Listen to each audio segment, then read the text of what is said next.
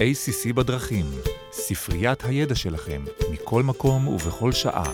תודה שהצטרפתם אלינו ל-ACC בדרכים, סדרת הפודקאסטים של ה-ACC. ACC הוא ארגון היועצים המשפטיים הפנימיים בישראל. אני עורכת דין מירב לשם, והיום אני מארחת את עורך דין עודד רביבו מפירמת עורכי הדין פישר. עודד הוא שותף במחלקת הליטיגציה בפירמה, וביום יום שלו הוא שותה, אוכל, נושם ליטיגציה של חברות, ניירות ערך, מטפל בסכסוכים מסחריים מורכבים ובתחומי מכרזים, בוררויות לקינוח, תובנות ייצוגיות ותביעות נגזרות. את השיעורים שעודד למד בבתי המשפט ובהיכרות הפנימית עם הכאבים של החברות ושל האורגנים שלהם, כבר שיתף אותנו בפרקים 42 ו-43 במיני סדרה שהוקדשה לאחריות דירקטורים ונושאי משרה. סדרה מאוד פופולרית אצלנו. רק יצאנו לפרסומות, והופ, קיבלנו פסק דין של בית המשפט העליון, שעונה על אחת השאלות האקוטיות אגב חלוקת דיבידנד ומבחן הרווח. Hmm. בלי הגזמה. פסק הדין פורסם, והבנו שהגיע הזמן לפרק משלים ומעודכן של המיני סדרה שלנו. והנה עודד פורע את השטר בפרק היובל שלנו, עם מבחן הרווח לצורך חלוקת דיבידנד. אז אני שמחה לארח אותך באולפן של קובי קלר. שמח מאוד להיות איתכם שוב כאן באולפן. לפני שנתחיל disclaimer קצר, הפודקאסט מיועד להעשיר את הידע הכללי שלכם. כל מה שנאמר בפודקאסט הוא בוודאי לא ייעוץ משפטי ולא מחליף כזה. אז, היום נדבר על מבחן הרווח בחלוקת דיבידנד, ועל פסק דין חדש שניתן ממש לפני כמה ימים בבית המשפט העליון. נכון, אנחנו מדברים על פסק דין ברוט נגד אה, דסקה, שניתן ממש לפני עשרה ימים, בסוף אה, אפריל 2023, והוא עשה סוף סוף סדר בכל מה שקשור למבחן הרווח. מהי בעצם המסגרת החוקית שאנחנו מדברים עליה בחלוקת דיבידנד? אני אזכיר שחלוקת דיבידנד צריכה לעמוד בשני מבחנים, מבחן הרווח ומבחן יכולת הפירעון, ומדובר בשני מבחנים מצטברים. אז למרות שדיברנו על זה בפרקים הקודמים, לטובת הפרק הנוכחי, מהו מבחן יכולת הפירעון? אז באמת על מבחן יכולת הפירעון דיברנו בפעם הקודמת, אני אזכיר רק שבמסגרת המבחן הזה, הדירקטוריון צריך לבחון האם בהינתן חלוקת הדיבידנד שמובאת לאישור, החברה יכולה לפרוע את כל חובותיה, הקיימים והעתידיים, עד האחרון שבהם. זהו המבחן המרכזי שנועד להבטיח שחלוקת הדיבידנד לא תגרום לפגיעה בנושים ובכרית הביטחון שלהם, שכן הוא אמור לוודא שהחברה תישאר סולבנטית. ומהו מבחן הרווח? אז חוק החברות למעשה קובע שתי חלופות שדי בהתקיימות אחת מהן כדי לעמוד במבחן הרווח. החלופה הראשונה, שהרווח הנקי הצבור בחברה לפי הדוחות הכספיים, הוא לפחות בגובה הדיבידנד שמובא אה, עכשיו לאישור. והחלופה השנייה היא שהרווח הנקי של החברה בשנתיים האחרונות הוא לפחות בגובה הדיבידנד שמובא לאישור. מבחן הרווח הוא מבחן עזר אינדיקטיבי ליכולת הפירעון של החברה. המבחן הזה למעשה, למשל, בחלופת השנתיים, הוא אומר שאם בשנתיים האחרונות הרווח הנקי המצטבר הוא מעל הסכום הדיבידנד שעומד לחלוקה, אז זו אינדיקציה טובה לכך שהחברה לא תיכנס לחדלות פירעון בעקבות אותה חלוקת דיבידנד. זה נשמע כמו מבחן חשבונאי פשוט. נכון. עד שיום אחד המבחן הזה הסתבך, וזה קרה בפסק דין שנקרא להב נגד IDB, שניתנה לפני עשר שנים על ידי השופטת רות רונן. באותו מקרה, לא הייתה מחלוקת שלפי הדוחות הכספיים האחרונים של החברה, החברה עמדה במבחן הרווח. אלא שלאחר פרסום הדוחות חל שינוי במצב החברה בעקבות ירידת ערך במניות שהיא החזיקה. ירידת הערך הייתה בסכום אדיר של 800 מיליון שקל. ובאותו מקרה הדירקטוריון ידע שירידת הערך הזו תפגע ברווחיות החברה, ושהדבר יבוא לידי ביטוי בדוחות הכספיים הקרובים, שאמורים היו להתפרסם רק שבועיים לאחר מכן. הדירקטוריון גם ידע שהפגיעה הזו תביא לכך שהחברה לא תעמוד במבחן הרווח כאשר יתפרסמו הדוחות החדשים. ובאותו מקרה השופטת רונן קבעה שלמרות שלפי החוק מבחן הרווח נבחן בהתאם לדוחות הכספיים שפורסמו, כיוון שהדירקטורים ידעו שבעוד שבועיים החברה כבר לא תעמוד במבחן הרווח, הם לא היו רשאים לעצום את עיניהם ולהתעלם מהנתון הזה. היא קבעה שהם היו צריכים להביא בחשבון את ההפסד הצפוי ולא לאשר את חלוקת הדיבידנד. בשורה התחתונה השופטת רונן קבעה שככלל באמת מבחן הרווח הוא טכני והוא נבחן לפי הדוחות הכספיים שפורסמו, אבל במקרים חריגים מאוד, כאשר קיים מידע על שינוי שחל במצב החברה, שצפוי בהסתברות גבוהה להשפיע על הדוחות הבאים באופן שהחברה, לפי הדוחות שטרם פורסמו, לא תעמוד במבחן הרווח, במקרה כזה אין לאשר את חלוקת הדיבידנד. על פסק הדין הזה הוגשה בקשה לדיון חוזר במחלקה הכלכלית בהרכב של שלושה שופטים.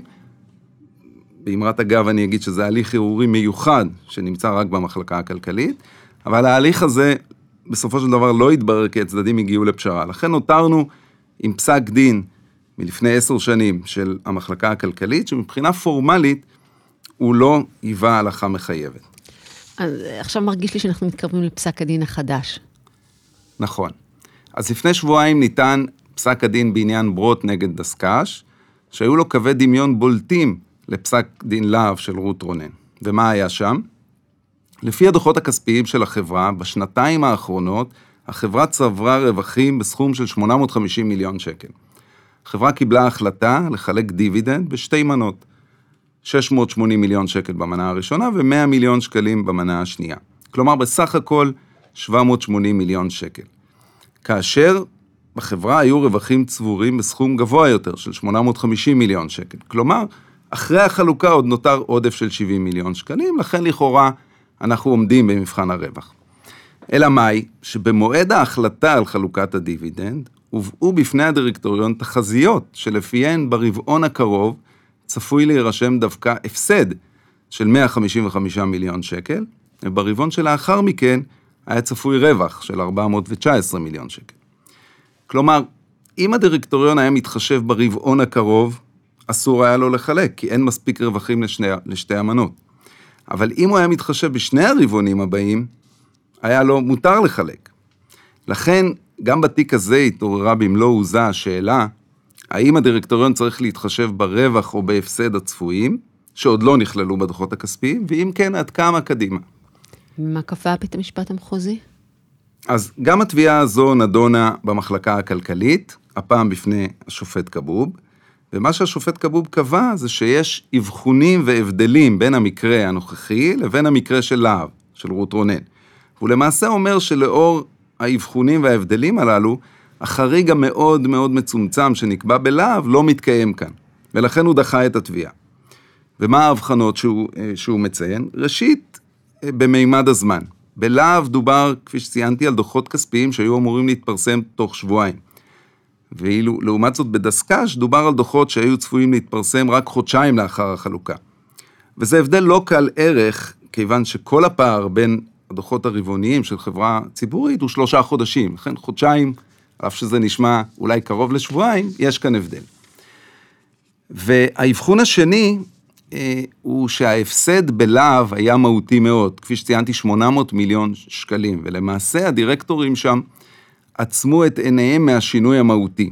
ואילו בדסק"ש דובר על הפסד צפוי של 155 מיליון ש"ח בלבד, לעומת רווח צבור, צבור של 850 מיליון, כפי שציינתי, וברבעונים הבאים התחזית חזרה לרווחיות. אז זה ההבדל השני, ועל פסק הדין הזה אה, הוגש אה, כמובן ערעור לבית המשפט העליון, בטענה שהוא עומד בסתירה לפסק דין להב. וזה פסק הדין שאנחנו מדברים עליו? נכון. מה נפסק?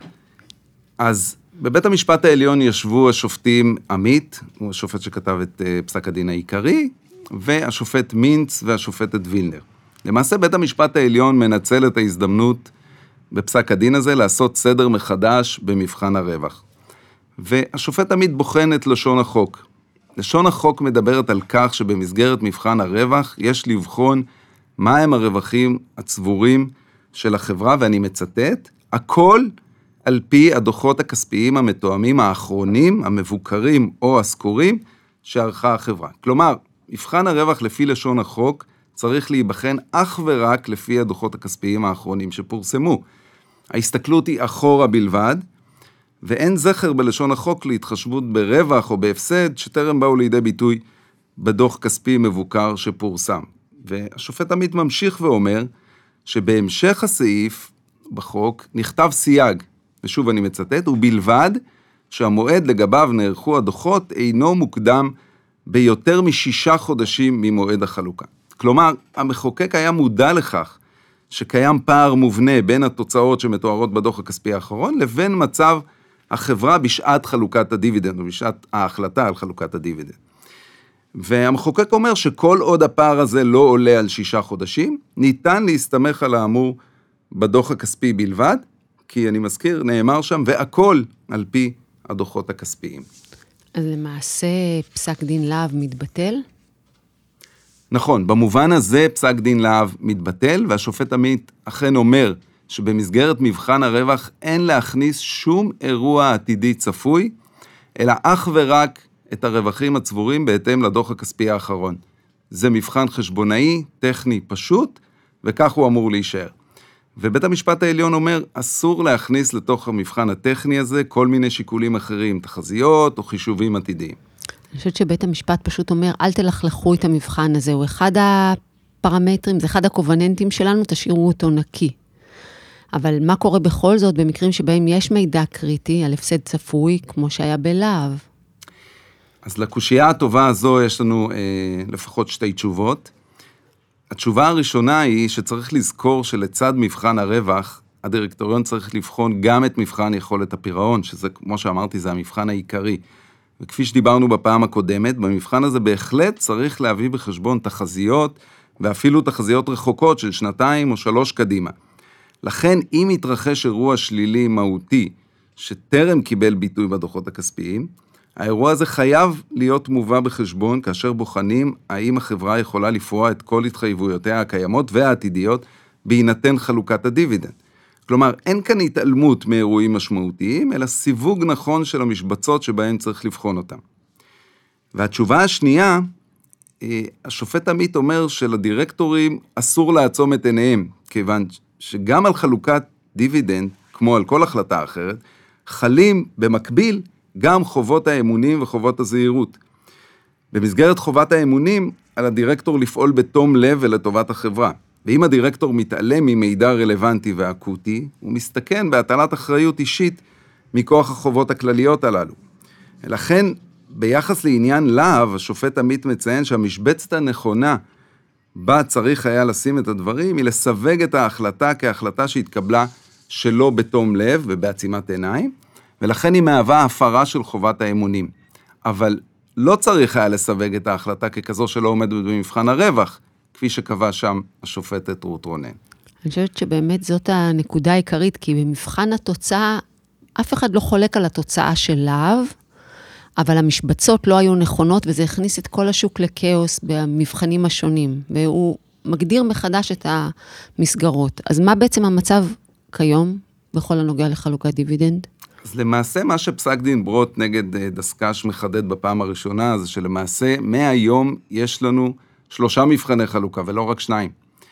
כל חלוקה צריכה לעמוד במבחן יכולת הפירעון, כל חלוקה צריכה לעמוד גם במבחן הרווח, אבל כל חלוקה צריכה גם לעמוד בחובת הזהירות ובחובת האמונים. לכן בשורה התחתונה, ייתכן שפסק דין אה, ברוט בא לברך, אך יצא קצת מקלל. בית המשפט רצה לייצר ודאות לדירקטורים, ולכן קבע מבחן חד ופשוט. מסתכלים רק על מה שנמצא בדוחות הכספיים האחרונים, אבל באותה נשימה, בית המשפט אומר, זה שעמדתם במבחן הרווח ובמבחן יכולת הפירעון, לא נותן לכם הגנה מוחלטת.